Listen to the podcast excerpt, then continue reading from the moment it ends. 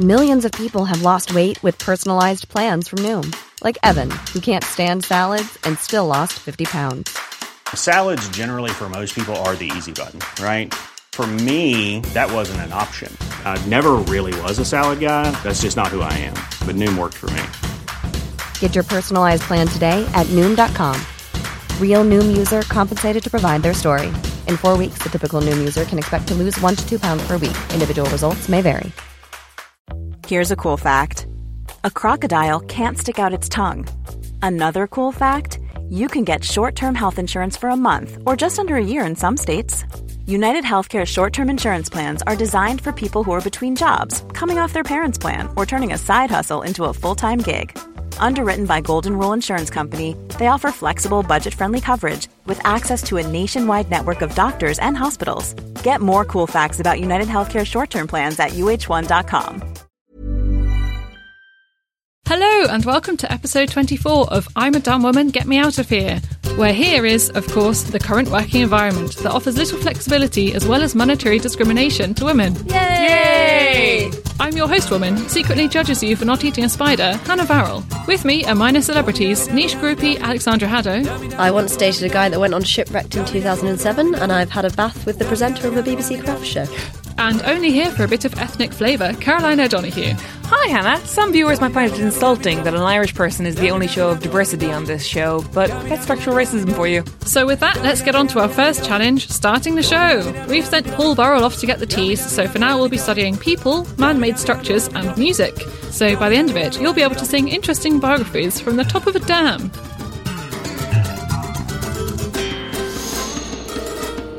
So, Alex, as you've uh, mentioned before, you like old men, don't you? Blessed be the fruit of lols, because he is. I am talking, of course, of Brian Blessed, Mm. who I don't feel has got enough recognition as the national treasure that he is.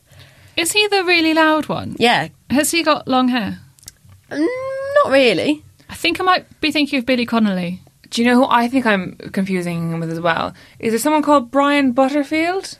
Yes, that's He's like- uh, Peter Serafinowicz character. Brian Butterfield Christmas pizza. Yeah, yeah. I thought you were doing him. Pizza, birthday pie, bon bon bon bon bons. Yes, that's my favourite thing on the internet. That's Brian Butterfield's diet plan. Ah. Sadly, I'm doing Brian Blessed, but who is Ah. also very interesting. okay. Brian Blessed is ostensibly a UK actor. He's 81. Would you like to look up a picture of him now, see if you know who he is? Oh, yes. The dummies are using their Apple devices. Brian, Brian, Brian, Brian, Brian. Other brands are available. He looks loud, doesn't he? Yes. Oh, yeah. He looks like he's played several kings. Yes, exactly. He played uh, Kevin Costner's dad in Robin Hood, Prince of Thieves, Oh, yeah. which is And a he's very in popular. Peppa Pig. Yeah, he's in Peppa Pig as well. God, I don't need you. You can have Google in front of me now. I know. Yeah. Get off the internet Okay. now. And in Tarzan. Um, have you both watched Gavin and Stacey? Yes. Brian Blessed is Nessa, but he's actually done everything. He's 81 years old. He is an actor. He was born in Yorkshire to um, his father was like a die-hard member of like the Socialist Club and who was a miner and he came from like a very modest background, which you wouldn't think now because he's very sort of pronounced when he speaks and he's one of those Yeah. people and he's very famous for his catchphrase "Gordon's alive" from Flash Gordon, which they make him do on every single TV show. See, I've never heard he, that. Wait, ever. so he was in was as in in Blackadder. He was in Blackadder as well. That was him Yeah, he's in the first series of Blackadder. as the guy that jumps in all the time. Who am I thinking Are you about? thinking of Lord Flashard? Yeah, That's Rick Mail. Oh, He's been in everything. He's done everything. He's never touched anyone up, ostensibly. He's never been accused of anything. The guy is unbelievable. Um, loads of stuff he says, people don't know whether he's fucking with them or not. But like, there are certain things that he definitely has done. He's lived an incredible life. He's scaled Everest three times. What? He's What? the oldest man to reach the magnetic North Pole and the North Pole.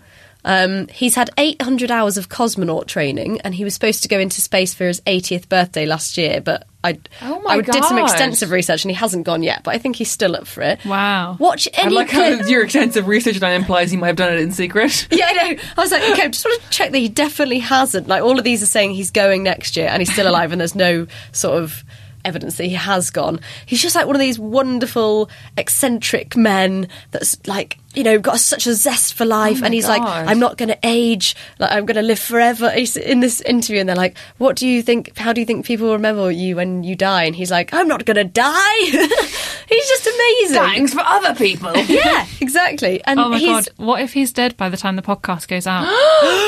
we should do a disclaimer that Brian Blessed might be dead by now. And Oh, if yeah. so, sorry, Brian, we love you. Yeah, we do. He's just amazing. He tells all these stories, and like I say, some people, including the woman that was interviewing him on Radio 4, did not believe this happened. But he has told this story several times that he once delivered a baby in Richmond Park.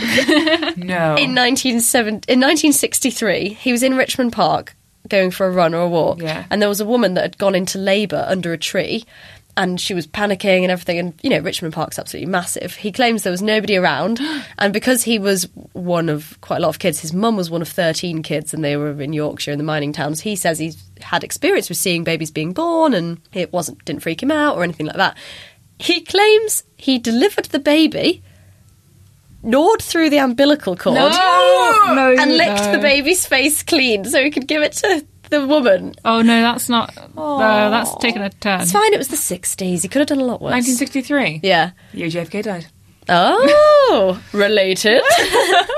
How are these two events related? My Related. favourite thing when hearing about this, because there's all these things, you know, all these articles, thousands of articles on the internet being like, why Brian Blessed is the best man alive, the most interesting man alive, 19 things that Brian Blessed has done and survived. He survived a plane crash in Venezuela and it took it- them 11 days to find civilization again.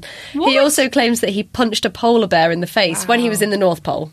And the g- guy interviewing him was like, "No, you're not serious." He was like, "I'm deadly serious." Like it attacked me, and I lashed out just out of reaction, and it and it went away. The guy is either a brilliant liar, but I choose to just believe, even if they're brilliant lies. Like Spike Milligan Yeah. said, would you rather hear a boring truth or an interesting lie? But some of them are Definitely. absolute facts. Like he has gone up Everest, all that stuff's true. So you kind of believe the other stuff as well because you're like, Mm. this guy is indestructible.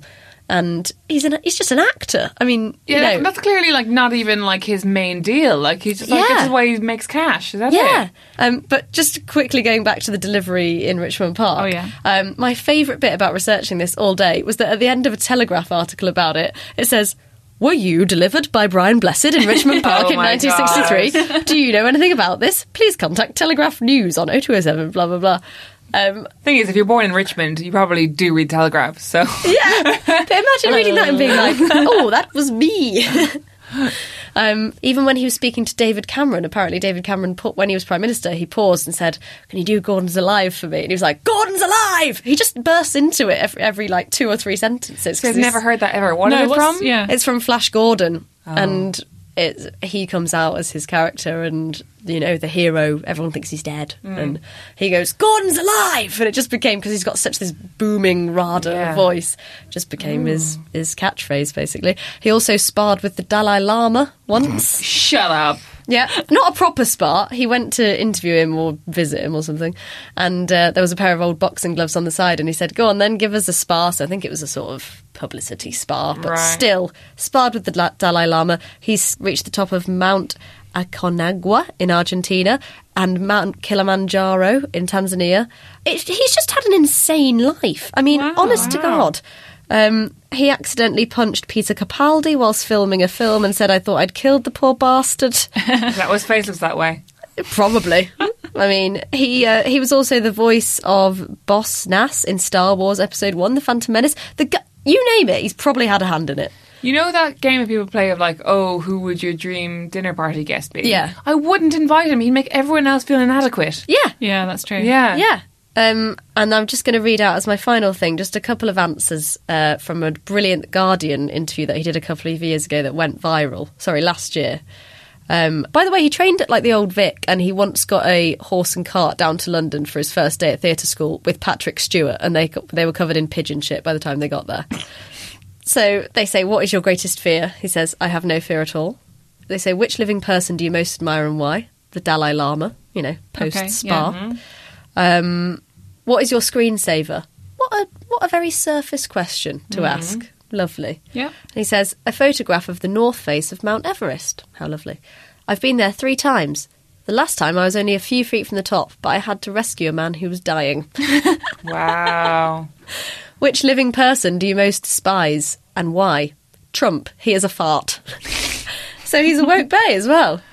Um, Is that the classification for woke now? You think Trump is a fart? Trump You're is a probably fart. good. The low standards, yeah. Yeah. he so he's had two marriages. His, sadly, his daughter from his first marriage doesn't speak to him after they did a trek of Kilimanjaro together. Oh, Not that drag. I don't know.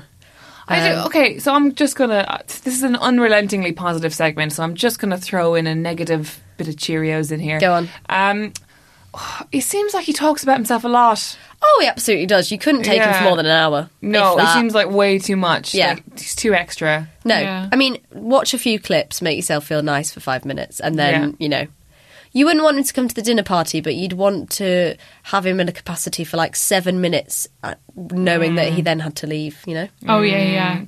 You come for the hors d'oeuvres. Get everyone like warmed up. Get Yeah. everyone like lubricated. oh, yeah. absolutely, yeah, the warm up, yeah, Yeah, yeah. Um, And then if there's an Brilliant. awkward pause, someone could be like, "How about Brian then? Brian Yeah. was good, wasn't he? yeah. But not so much so that everybody at the table wishes they were wherever Brian is. Yeah, yeah. I mean, I feel like you wouldn't be able to have your own conversation no matter where he was in the room. Yeah, Yeah. you'd be having the chat to the person next to you, and they'd be like, "Oh, you know what? I work he'd in be like, "Oh, finance." yeah, your ear would always be traveling to whatever is happening over there, even though you might have been very interested in the person you were talking to. Oh yeah, Yeah. absolutely. yeah, he's like a charisma black hole. Yeah, fully. um, but I'm going to end on something that he said that was very sweet. Um, they said, "What was the best kiss of your life?" And this lady is his second wife, who he's still married to. And he said, "Kissing Hildegard Neal. It took greater courage to kiss her on the lips than it did to go up Everest." oh, But yeah, blessed be Brian Blessed, Here, here. one of the last great English eccentrics who hasn't fondled someone.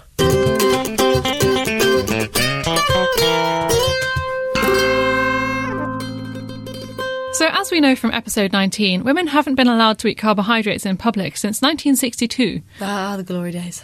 So, in this week's Women Who Code Mixer, we're punishing ourselves by talking about chips.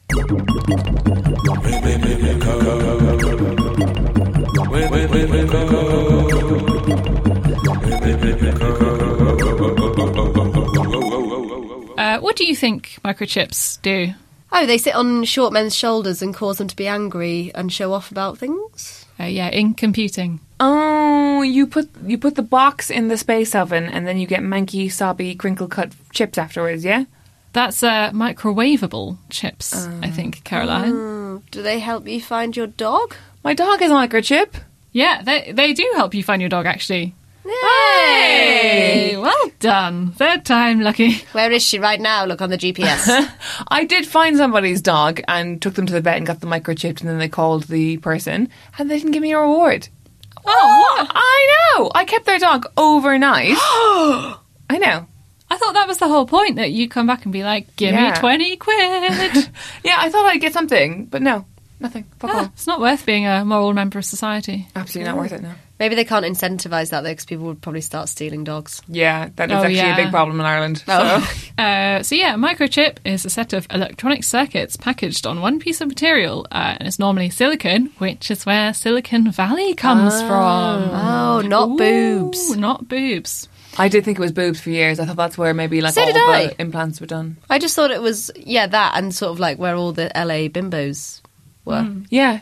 Uh, It's San Francisco, isn't it? Yeah, but that's how sheltered I was. Ah. Yeah, I just thought California, like, yeah, Yeah, LA. That's a town. yeah. that side of the country. Yeah. Yeah, they're used for program logic, so like processors and things, uh, for memory or RAM chips, which sound Random pretty access tasty. Hmm. memory, Yeah, well done. and I got that from my random memory.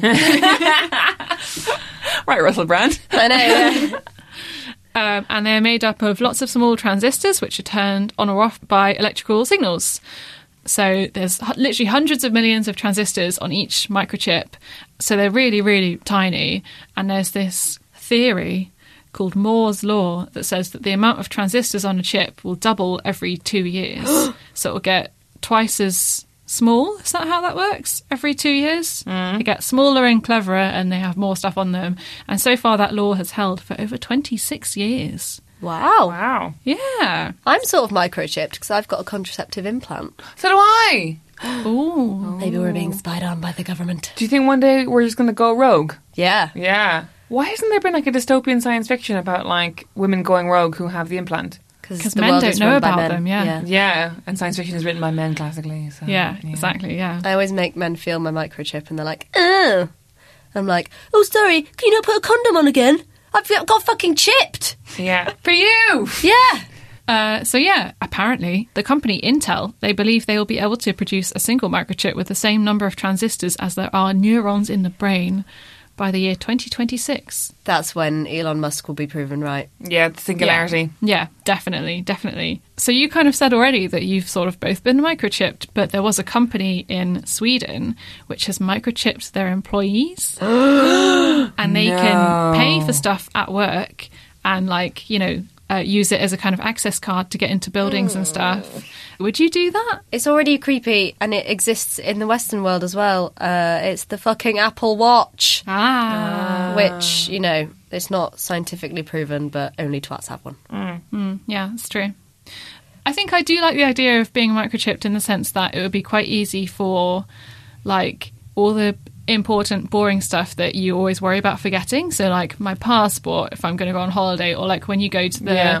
GP or something and they're like, "And have you had your jabs?" I'm always like, "I don't know." I've had most some of jobs them." either five or nine years ago. Yeah. yeah. Yeah. Passport, definitely. I always think, why the hell in this day and age do we have to make sure we don't lose a tiny book for 10 years? Mm. Yeah, yeah, yeah. mental. A piece of paper. It doesn't make sense. No. So I think I would be up for that. I would be up for having like really important data microchipped in me, Yeah. but I don't want to be able to like pay with it because paying for stuff's already Yeah. too easy with like contactless. and- Yeah, and then what if you lent on something and bought a car? You know what I mean? I did look into how microchips are made, and it's highly confusing. Oh. so let's move briskly on, so shall I'm we? gonna I'm gonna tell you. Um, so an integrated circuit or monolithic electronic overlords on one's cheaper and faster than those constructed of discrete electronic components. So there we go. I understand. I like the bit about the giant chocolate dildo. Yes, yeah. I can't believe like none of it would have happened without that. Yeah.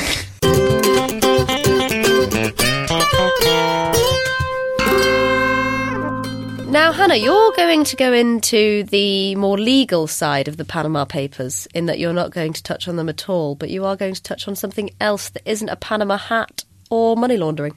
Very good. Yes, Alex. Uh, I thought that it would be safer to just not talk at all about the Panama Papers. Hmm. Uh, so I'm talking about the Panama Canal. Oh, that's where you hide all your money, isn't it? Ah. It is, yes. Yeah. Um, and I thought as well, it always seems to come up in old versions of Trivial Pursuit. Uh, Yes, and so that is true. It's good to do this before Christmas. So that Great. anyone who's That like is stuck true. inside with their family, if anyone's like one of the one of the greatest engineering achievements, blah, blah, blah," they could be like Panama Canal Agreed. sorted. Yeah. Um, also, when I was researching this, I discovered that I think I thought it was the Suez Canal, uh, which is in North Africa. It's in Egypt. I'm and it's- amazed that you know the name of more than one canals. I feel like I've heard of the Suez Canal. Yeah, I've heard of ner- neither of these canals. I know about the Panama Canal, but I don't know, as in where it is and why it was created. But I, I kn- and I know the name Suez Canal, but I wouldn't have been able to tell you where it was. no, exactly. I know the name Suez Canal, and I know that it's important. my birth canal is also one of the major man-made structures available in the UK today. It's largely vacant. It is very vacant. it's looking for an owner. Looking for an investor. uh, where is Panama? Do you know where Panama is? Near Cuba? It is in Central America. Very good. Yes, and Panama is an isthmus. An isthmus. It's it's I can't Like even Christmas. isthmus I S T H M U S. It means it's kind of a strip of land um, that's nearly an island, but it's not an island. It's just a really thin strip of land between the um, Atlantic and the Pacific oceans, and it links North and South America. I imagine that they built it there because they were sick of going around the whole of South America to get to the West Coast. Yeah, Yeah. that's exactly what they did. Yeah, Can we pause the show so I can look at a picture of what the fuck you're talking about? I'm, I'm a little person who's never heard of Panama Canal. You know Like, this. You know. You know North America like this, right? Yeah. Then there's a tiny strip, and then it's house. Obviously, if you were on a ship trying to get to California, you'd have had to go all the way down to fucking the South Ah, Pole. I'm seeing it now. I'm seeing it now. Okay, I get it. I'm, I'm with you. one point to Alex. Thank you. At zero points, Caroline. So, just though, for now. for, for people who um, don't know, and certainly not me, what is the Panama Canal? So the Panama Canal is a canal uh, Mm-hmm. In which Panama. boats can go through, and it's in Panama. Yeah, and Panama is Uh, in between North America and South America, it's just a little thin strip of land. Well, it's a country, um, and they decided that it would be clever to build a canal there so that when ships are going from you know one side of the world to the other, they could go through the canal rather than having to go all the way round the south coast of South America, which would Right. take ages. So when they built Absolutely ages. it, um, they actually were saving fifteen thousand kilometers. Uh, they were they were saving all those Wow. ships fifteen thousand kilometers uh, compared to going around South America. Wow. So is it only a country because to facilitate that canal? Well, kind of. Like, it's quite complicated, and I'm not sure I fully understand it, but I'm going to give you my version of Mm-hmm. events. Um, so basically, Panama, I think, was part of Colombia. It was all one country. It certainly wasn't an independent country. Um, and people had been saying for ages, oh, we should build a canal there. Like, as early as the 1500s, someone had said, hey, we should build a canal there so we don't have to go all the way around South America. And kind of every hundred years or so, someone would come along and be like, I'm going to survey the land and we're going to talk about building a canal there. Um, and it, it never happened because there's just lots of jungle, there's lots of rock. It would just be a really hard job. How do you pay for something like that as well? It's so expensive. Yeah, right. Well, what happened was America got involved. Of course cash, they cash, did. cash, money, money, money. but before America got involved, France came along and they were like, "Oh, we should build this canal here." And there was a man called Ferdinand de Lesseps who had built the Suez Canal, which Didn't is the one Cheryl in marry him? Egypt. Sorry. no one remembers Fernandez Vasili. and uh, Egypt, there's lots of sand, and they dug a big ditch in the sand. Like sand's pretty easy to dig in, you know. You've all dug a sand castle before, Yep. and so he was like, "Well, I've done this lovely canal in the Suez, so I can do this one in Panama, and uh, it's half as long, so I reckon it'll take like six years." Um, and they were like, "Okay, yeah, sure, sure, sure." I love the idea of him coming with his CV. Like, Yeah. previous experience, Suez Canal. One canal, more canals than anyone else. Yeah. So he turned up in Panama with all of these workers, and they started to try and cut down all this jungle or this vegetation and try and blow up all of these rocks to get them out of the way so they could create just a huge, huge like valley. Which would be filled with water, which is kind of what a canal is, but it had to be deep because there'd be lots of heavy boats coming through. Um, and it was an absolute disaster. Obviously, it was really jungly, and there were loads of mosquitoes in Panama. And Oh, malaria. Yeah, and twenty thousand, over twenty thousand of his men died from malaria. And, Oh my and, and God. accidents on the on building the canal actually, uh, but the majority of them did die from malaria, which meant that then he kind of struggled to get people to hire people to come over Yeah. because everyone was like, "Well, I'm not going to go out to Panama because no one's coming back." Fuck that for a laugh. Like that doesn't sound like fun. Um, so he kind of basically failed uh, and went back to France. And there was a huge scandal about it, and then kind of work stopped on it for like I think 10, 15 years or something. France wasn't going to be able to do it anymore. And then there was a guy who had invested in the project. He was going to lose all of his money if the project didn't happen. Um, and so what he did was he got his, uh, you know, high up political friends and people with money and stuff, Yeah. and he got them to basically get involved, and he got America involved, and America came and said, "Look, give us the land for the canal. We'll help you become an independent country."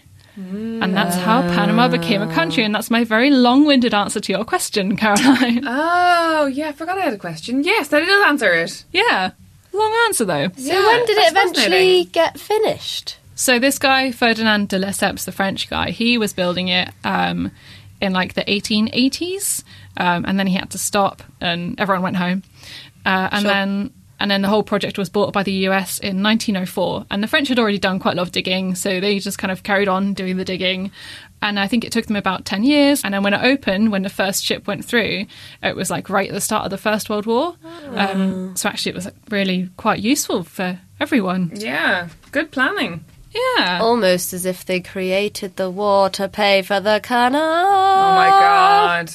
That's a great conspiracy theory. It's mental, but also rooted in like vague logic. Mm. Yeah, you and the know? canal was more expensive than they'd originally wanted it to be because they realised they needed to make it deeper and wider so they could put heavier boats in. Because if you've got like a cruise liner, Hmm. Am I right, ladies? Sorry. Yeah, no, because if you have like a cruise liner, then it's it needs more canal. You can't put a cruise liner down a stream. Correct, as I always Mm. basically. say. That is a good metaphor for giving birth. You cannot put a cruise liner down a stream. And yet they do. and yet it happens. The other way in which the Panama Canal is different to the Suez Canal, uh, which is the one that they built in Egypt, is that the Panama Canal has locks. oh, God, they, they must be giant. Yeah, they're absolutely flippin' massive locks. They're a kilometre long and they're super wide and they've got these little trains that go up the side. I spent a lot of time today watching like real time trip through the Panama Canal. I am basically everyone's uncle at Christmas sat in the corner with my Yeah. history book. Oh wow! With the encyclopedia, you could only afford to buy pee. yeah. I imagine that's like all of that is like sunburned American men going through the canal with their like flip out like, camcorders. Oh, being like, yeah. So this is the Definitely. canal. Definitely. the port that had to halt when they didn't have enough money, but then. I'm fascinated Exactly, by canals. Yeah. And now we're going through Geton Lake. There's a lake in the middle of it as well. That's quite cool, isn't it? And what they did was they had to like flood a valley basically to create this lake because it was I'm not sure the, the most efficient way to do it or the easiest way to do it. And so sometimes you can still see like trees poking out of it. Shit, man. yeah, around like the shallow areas. They like they must have displaced a lot of people and wildlife. Yeah, I didn't see anything about that on my googling, uh, which seems a bit strange. Maybe it was all wild lands, though, if it was very jungle. Yeah, potentially it was. qu- It was pretty dense jungle, and there were venomous snakes and things. Oh well, fuck that. Yeah. Yeah. So maybe people didn't live there. Get out of here, Yeah. snakes. I think actually the Panama hat is to do with the Panama Canal. They started wearing them when they were Is it? in the sun. Oh, building it. That Good makes total fact. sense. Good factoid. Yeah. So yeah, so it was all generally like really impressive, uh, and it was kind of, it was kind of like a way for America to really show off about what they could do because people have been talking about doing this canal for ages, and then America was just like, we're gonna do the canal, and it was kind of one of those you know waving your dick around sort Oh of. yeah. And sort of course, they things. Mm. are uh, notoriously modest people. Yeah, no, exactly. and what, what year yeah. was this? This would have been like, This was like, yeah, it was finished in 1914. and this is basically. like peak waving your dick around like time, Absolutely, isn't yeah. it? Yeah. There's Like, too many dicks spoiling the broth for everybody at this point. Yeah. So, but now it's considered one of the one of the seven great wonders of the modern world because it is so impressive that they managed to do it, um, which is quite nice. And then um, the other interesting thing I found about it as well is that obviously because then America had this land in Panama and uh, the Panamanians, which I've learned is what you called them, very cool, kind of didn't quite get on sometimes with the Americans that lived in the zo- in the Panama Canal zone, which was like the American side of it. And so there were a few sort of like skirmishes, and then it all kicked off in 1964. Uh, and it was all because Panamanians wanted to put their nation's flag next to the US flag in the canal zone because they were like, yeah, the US built it, but like with lots of our workers, and we're here and it's our country, so you know, uh, we Mm. a want very that. reasonable request, I would say. Absolutely, I think so. And JFK signed off on it and was like, "Yeah, they can put their flag up." And then he died. so because uh, of Brian Blessed's pregnancy. exactly, It all links up. yeah. Makes sense, guys. Uh, and then so then it didn't happen, and then there was all this kind of aggro about the flag, and there were riots. There was a three-day riot in which 21 people died. And then in 1977, the presidents of the two countries signed this treaty that would uh, transfer control of the canal back to Panama in 1999. Can you imagine? In 1977, you'd have been like 1999 in 22 years. Like that will be the future, but we'll have our canal. How weird to be like God. we're going to do that in 22 years. Mental. But yeah, so then it was transferred peacefully to Panama in December 1999, Probably because they found a fucking leak in it or something. probably. Yeah, give them it now peacefully. Say we're, say we're fine about it. Uh, and the Panamanians have been responsible for it ever since. Oh. Um, and then they expanded it as well, so now it can have bigger ships. And they made this ship called the Panamax, as in like the maximum, the biggest ship that can go down the Panama Canal. They called it the Panamax ship. And now they've had to have another one called the Post Panamax ship because the canal Oh. got bigger. The super duper Panamax. Super extra absorbent. For a heavy flow. I'm Sandra, and I'm just the professional your small business was looking for. But you didn't hire me because you didn't use LinkedIn jobs. LinkedIn has professionals you can't find anywhere else, including those who aren't actively looking for a new job but might be open to the perfect role, like me. In a given month, over 70% of LinkedIn users don't visit other leading job sites. So if you're not looking on LinkedIn, you'll miss out on great candidates like Sandra. Start hiring professionals like a professional. Post your free job on linkedin.com/people slash people today. Millions of people have lost weight with personalized plans from Noom, like Evan, who can't stand salads and still lost 50 pounds. Salads, generally, for most people, are the easy button, right? For me, that wasn't an option. I never really was a salad guy. That's just not who I am. But Noom worked for me. Get your personalized plan today at Noom.com. Real Noom user compensated to provide their story. In four weeks, the typical Noom user can expect to lose one to two pounds per week. Individual results may vary. Hey, Dave. Yeah, Randy. Since we founded Bombus, we've always said our socks, underwear, and t shirts are super soft. Any new ideas? Maybe sublimely soft. Or disgustingly cozy? Wait, what? I got it. Bombus. Absurdly comfortable essentials for yourself And for those facing homelessness. because one purchased equals one donated. Wow, did we just write an ad? Yes. Bombas. Big comfort for everyone. Go to bombas.com slash ACAST and use code ACAST for 20% off your first purchase.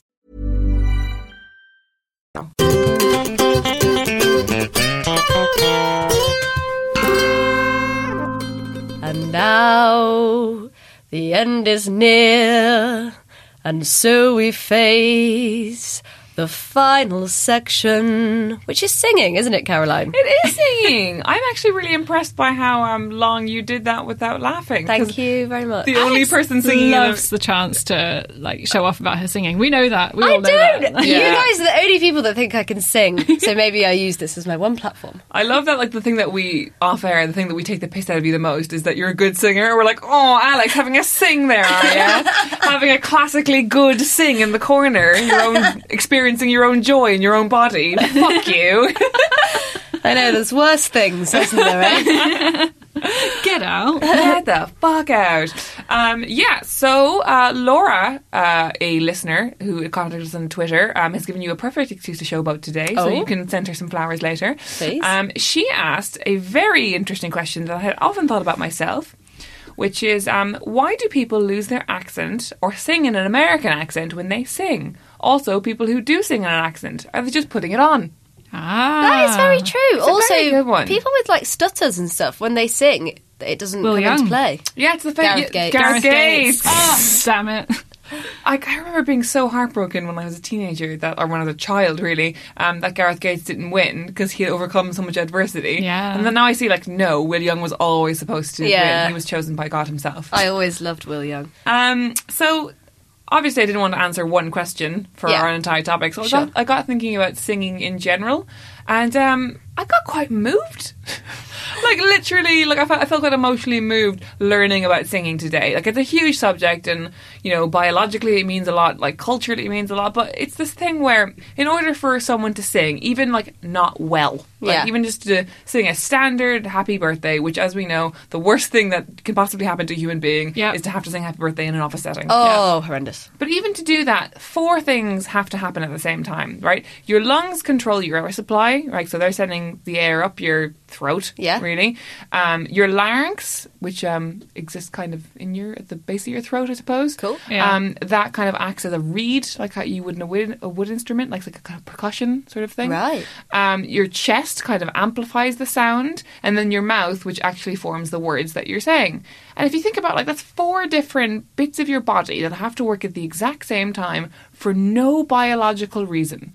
Yeah, it's not like talking where you're like, well, that, that's helpful for our survival. Yeah. Because then Yeah. we can tell people to run away from that huge elephant behind you. Completely, like or Run eating away. or sex, like all of these things, they all include like your body doing a complex thing. But like singing is just like this thing that your body just knows how to do, even though it's there's no survival instinct for it. Yeah. Do you know what I mean? Isn't that kind of like it's very amazing? nice. Nice that it's so it's such a kind of yeah leisure item. Like, right? It really is. Like, it shouldn't be taxed. It is a luxury. isn't Yeah. it? It's a luxury item. It's like sometimes, um, so I uh, sing in a band called Greyhounds, Greyhounds, Greyhounds, and sometimes when we've had a really good time singing together, I have that feeling that you get after you've had really excellent sex, where you're Right. like, that was free. Like, that was totally, totally free. Yeah. And um, I can imagine. Yeah, well, I mean, you love to sing as well, as we know. And I, I think it's like, there's something like really kind of wonderful about that. Like, um, so there's like the way that singing sort of affects us sort of mentally and as groups is actually really fascinating. Um, so, like, we all know that people like when they sing together, it's generally in a choir or in a devotional way, right? Yeah. Like I know quite a few people who aren't even really that religious, but who sing in kind of choir settings, um, because like literally when you sing together, like musical vibrations move through you. If you sing alone, you get a kind of a musical vibration that moves through you, but if you sing together, it sort of like releases this mass endorphin sort of thing. That I think that's why like it's so closely related with God. Like it's kind of that same sort of feeling. Yeah, because you think you feel very spiritual, but it's yeah, probably you the feel like endorphins. you're a part, part of a bigger thing. part Yeah. of a bigger plan. You're having a group climax. You are having a group climax, like it- like the way that they describe it, like the way that um. It does because it, does release endorphins in your brain and oxytocin, which are the same things that you get for falling in love and for sex and everything. And like it's that it has a very specific like thing on your brain where it makes you like calm but energized at the same time. Yeah. like you know when you've had a shag and you feel like you could you could either have a nap or write a novel. Yeah. You're like, quickly, I'm going to write some fucking poetry here. Oh yeah, which men don't get. I don't. I don't No, understand why they that just, is. They it's just always want the to sleep. nap option for them. It's always the nap option. That's why they have to become alcoholics to write poetry because they don't get the same buzz. Yeah. um. So, I mean, that brings us to uh, Laura's question, which is the singing in an accent thing, which is really interesting. Um, because if you think of all like the most famous singers, like even Adele sings in this like like Like sort of faux American, like Yeah. not really pronounced, but like a Yeah. Yeah. Um, and she's got, and you hear her talk, and she's got this like North London accent. Yeah. And, yeah. And uh, then you got Bono, like he's Irish, but he Oh, sings in an yeah. American accent. But then you get like Irish folk singers like Liam Clancy, and he then probably does that for tax reasons. To yeah, yeah. he does. um, but yeah, you get Irish folk singers who like literally their whole stock in trade is singing a bit like this. Oh, yeah, yeah, yeah. Mary in Lily the Allen as field. well from you know Yeah. Uh, from yonks Oh ago. yeah, So there's this sun is in the sky. Oh why? Oh, why? So there's this really weird cultural divide of people who do sing with accents and people who don't sing with accents, and even like um, there was this woman who did a study on the Arctic monkeys. Uh, which is Oh. really, I know, I knew you'd love that. I knew you'd have a little moan when that came Oh up. yeah. Um, and uh, yeah, she was discuss- studying their like effect on music in the early noughties and how they sort of like were like at the apex of this sort of uh, Like Northern Indy, no, basically. yeah, Northern Indie thing, yeah, and about how like that was like coming off the tail end of a really big era for like modulated voices in pop, and it was like you know like uh, auto tuning and stuff, and like ah, Yeah, you know, you know everyone sounds a bit the same yeah, yeah. kind of thing, and Share then, believe. Share believe. Yeah, but then the, the monkeys come along, and they're the, the, just the specificity of them because the specificity of their lyrics is, I think, what what made me love them because they'd be talking about like you know cell phone like that fucking like Yeah, like getting a cab after a night Yeah. out and all that shit. Yeah, what's it? There's only music, so that there's new The ringtones. ringtones. I was like, I remember when I was 14 being like, that is awesome. That That is a- genius. that is genius. Um, but yeah, so I think like people had a flavor for when they heard that, being like, oh, like something that's come to break the norm. You know what I mean? yeah. it was refreshing. I remember it at the time. Um, so the kind of reasoning why uh, people tend to sing as a default in an American accent is uh, two things. It's like a linguistic thing and a social thing. So, like linguistically, the very process of singing neutralizes your accent altogether. So your accent. The w- w- thing that makes an accent an accent is largely created through your intonation, your vowels, your vowel length, um, those are the main things that like make up an accent. Do you know what I mean? And uh, and all of these things are affected when we sing. So in singing, syllables are lengthened, airflow is increased, articulation is less precise, and all of these things also happen to share the same things as American accents. Do you know what I mean? yeah. I'm just picturing Adele being like, "Hello, it's me." Um, but there, then there's also the like other argument, which is that it's a social thing because pop music was invented in America because Yeah. soul music was invented in America, and that completely understands like Adele because her like she does like Yeah. pop bangers like, but they're all rooted in that soul tradition, Yeah. aren't they? Like, so that's just like what the cultural memory is. yeah, you know what I mean, it's true. Yeah, like and like you never think pop music and think someone singing an English accent. Do you know what I it mean? sounds too posh, wouldn't it? yeah. You can't be like, "Get out right now." it's the end of you and me. So the next thing I looked into is what separates a good singer from a bad singer. Because I think basically the last thing that somebody will admit about themselves is that they're a good uh, singer. Like even you and Alex, like you are, and you're like, no, I'm not, guys. No. Honest opinion is that I've got an all right voice, and that's me not being faux modest and not also being show off. Honestly, that's my genuine opinion. Okay. Not bad. I don't think I've got a bad voice in any way. I love how like you're so squirmy. You're like, shut make it end. but I like it when you say I've got a nice one. But it's so connected with like like inherently good values, isn't it? It's like someone could say Yeah. you're tall, and I'd be like, well, I mean, obviously that's not true for me, but I'd be Yeah. like, okay, like yeah, it's not like a thank you. Um, Mm. Whereas if someone says like, oh, you're really beautiful, you'd be like, ooh, Yeah. Or if you're a good singer, it's like if that's associated with like an intrinsically good thing. It is, yeah. It's Like- so. I was thinking a lot about this, and though I couldn't like find anything on it, I was thinking about like you know, um, ten years ago when like singing competitions on TV were like the only thing people seemed to be watching. Do you know what I Yeah. mean? They were huge. Like it, you weren't never not talking about the X Yeah, Factor yeah. or whatever.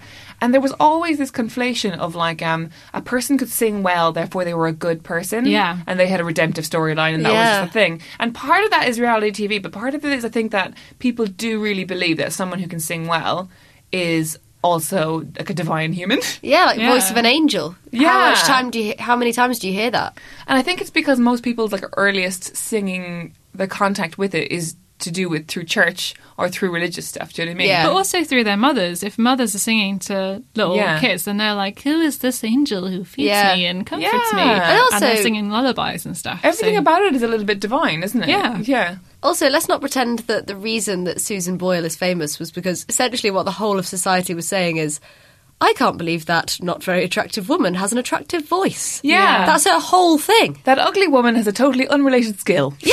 like it's so Yeah. weird.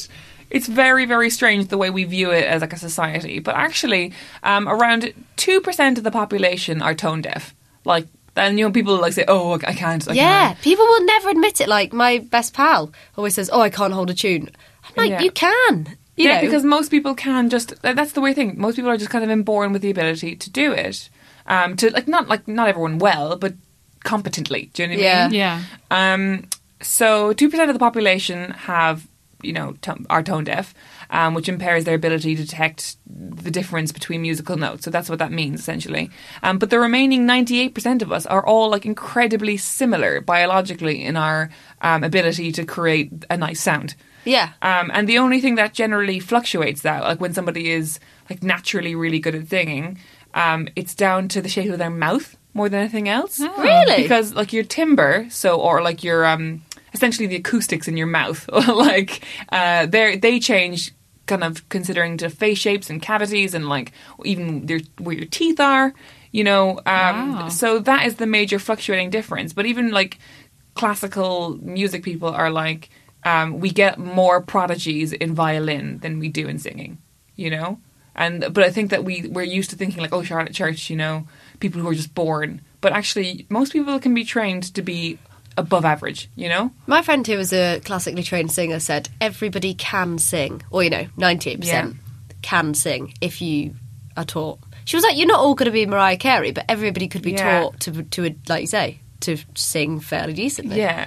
Like whenever I watch um RuPaul's Drag Race, which is all the time. Yeah. Um there's almost every season there's always like a singing challenge even though like it's a not a singing show. Yeah. Um and th- these people the people the things that they put these people through, like they make them striptease, they make them sew their own outfits, they do them make them do all kinds of things. But when you tell like an incredibly confident man who wears a dress for a living that he has to sing in front of 12 people, the the meltdowns Yeah. are insane. People Yeah, like yeah, would yeah. rather would rather show their bare assholes than like be, than have to sing alone on stage. Do you know what I It's mean? insane. It's so it's so strange. but I think it's harder as well. It's one of those things. that If someone was like, "Oh, go up and like perform this Shakespeare script," you'd be like, "You can kind of, you can kind of put a bit of like ironic comedy in it or something." Yeah. Whereas like singing does feel very unironic. It feels really sincere, doesn't it? Especially if you are kind of using that American accent, and it's like, "Oh, they're using an American accent, so they must think they're good," and it's like Yes. you're bearing your soul to them. It's It like you is. can't win unless you're an insanely talented singer.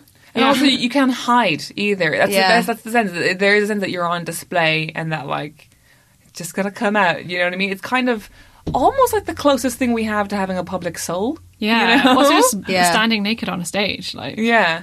It's very funny. Um, so I asked our friend uh, Kit Lovelace because he uh, works a lot with music, uh, uh, what is the common thing that happens with voices in uh, lots of different songs.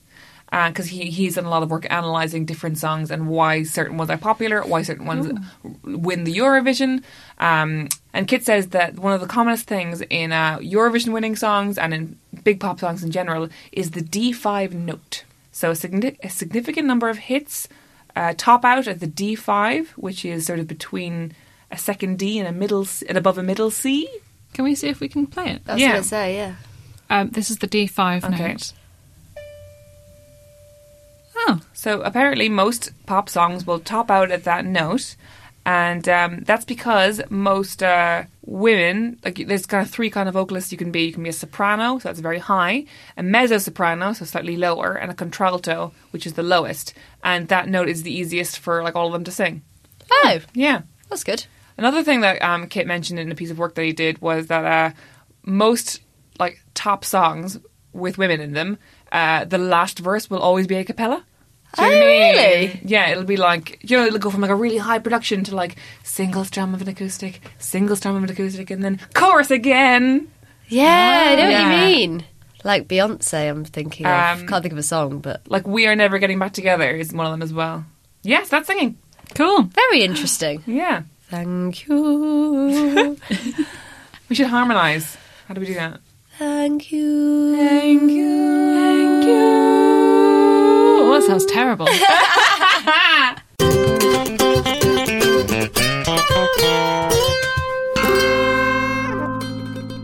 And now, time for our smart lesson. This week, we're tackling literature. As we all know, reading is good and makes us smart women, agreed? Mm. yeah. Agreed. I love literature.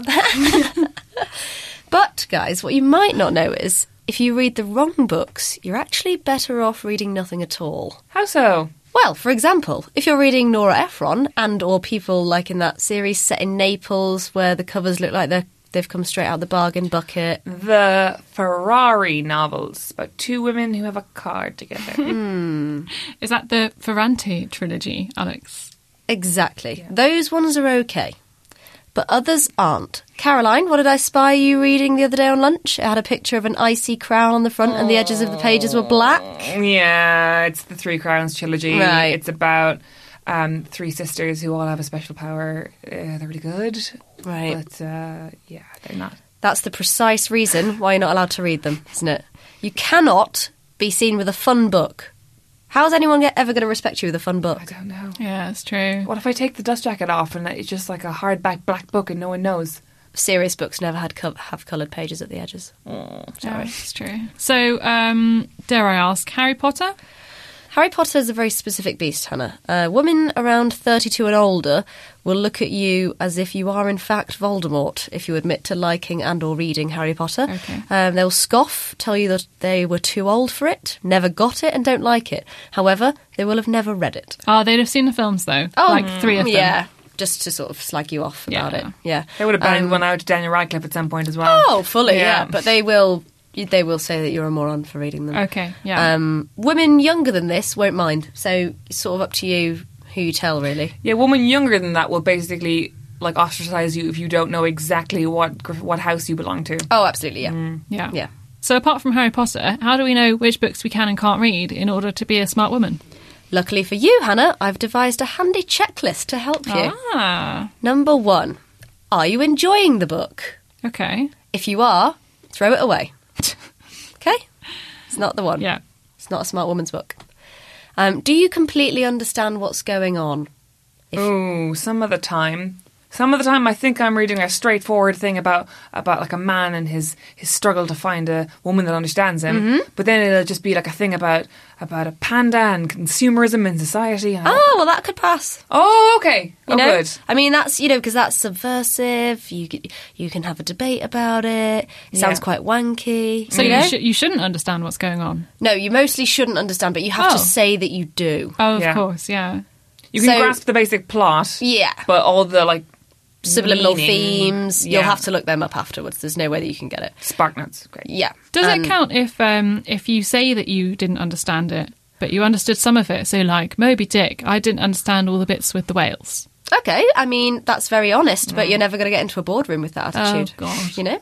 Right. Okay. See I'll what keep I mean? it to myself. Could it be studied and dissected for an A level English exam? Because, you know, usually basically you're allowed to read a book if ostensibly it's really boring and shite, but the characters can be analysed a lot. Like, fuck all happens over 600 pages, but, like, one of the characters is fighting a secret, you know. Oh, dark history Yeah, dark with her history. Mm. father. Mm. Yeah. Um, question four Is there any magic or supernatural elements involved? Oh. Mm, it's a very tricky one because sometimes it's very literate if there's magic in it, like um, Mm. bloody 100 Days of Solitude or whatever. Oh, that's true. Or Murakami. Yeah, Murakami, very literate, very magic. They pass, sure. If you're Yeah. if you're doing magic and you're a man, uh, that's allowed. That's Very that's subtle magic. Oh, of meaningful. course, yeah. Yeah, But if you're like a big old witch, then get out. yeah. If you're just some Wiccan who enjoys magic, yeah, you you aren't serious. Yeah. And it has to have a minimalist cover. Yeah, Yeah. If someone older than you lent you the book, probably a Ooh. good one. Okay. You can pass for Mm. that. If it's ever been on offer in a shop, no, no, no. Oh, what about charity shops? Yeah, that's fine. Mm. And Yeah. most classics are free now on Whoa. like Kindle and stuff. Like you can read Wuthering Heights for free. Pff, I'll pass. Pay a quid, read something about ghosts. um, is there a new foreword by Stephen Fry? Oh, or like Louis Theroux. Does Mm. he do them? Yeah, probably. If so, absolutely fine. Bring it out whenever, in front of anybody you want. or the um the writer's uh, daughter. Do you know what I mean? Mm. Yes. Like my mother always knew her writing would be enjoyed by other women. Yeah. And which links nicely into my last question, which is Is it an inexplicably rich white woman lamenting on her life for 700 pages? Is this just a way for you to mount your hatred of Joan Didion in a public way? Joan, we're watching. Thanks, Alex. That brings us to the end of the show. If you're still confused about which books to read, always remember you can just listen to our podcast all the time, over and over again, instead. Thanks, Laura, for asking us about singing. Thank you, Laura. Thanks also to Harry Harris for our jingle, Gavin Day for our logo, and Soho Radio Studios for the recording space. If you've enjoyed the podcast, please do feel free to send us £3 for a coffee on ko-fi.com.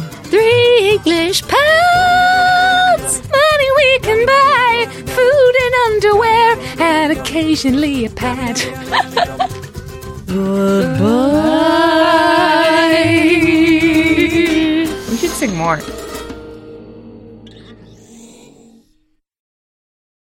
Ooh, I just pulled the bl- best mole hair out of the mole of my leg. Oh, well done. Mom deserves the best, and there's no better place to shop for Mother's Day than Whole Foods Market. They're your destination for unbeatable savings, from premium gifts to show-stopping flowers and irresistible desserts. Start by saving 33% with Prime on all body care and candles. Then get a 15-stem bunch of tulips for just $9.99 each with Prime. Round out Mom's menu with festive rosé, irresistible berry chantilly cake, and more special treats. Come celebrate Mother's Day at Whole Foods Market. Hey, it's Danny Pellegrino from Everything Iconic. Ready to upgrade your style game without blowing your budget? Check out Quince. They've got all the good stuff, shirts and polos, activewear and fine leather goods, all at 50 to 80% less than other high-end brands. And the best part? They're all about safe, ethical and responsible manufacturing. Get that luxury vibe without the luxury price tag. Hit up quince.com slash upgrade for free shipping and 365 day returns on your next order. That's quince.com slash upgrade. When you need mealtime inspiration, it's worth shopping Kroger, where you'll find over 30,000 mouthwatering choices that excite your inner foodie. And no matter what tasty choice you make, you'll enjoy our everyday low prices, plus extra ways to save, like digital coupons worth over $600 each week. You can also save up to $1 off per gallon at the pump with fuel points. More savings and more inspiring flavors make shopping Kroger worth it every time. Kroger, fresh for everyone. Fuel restrictions apply.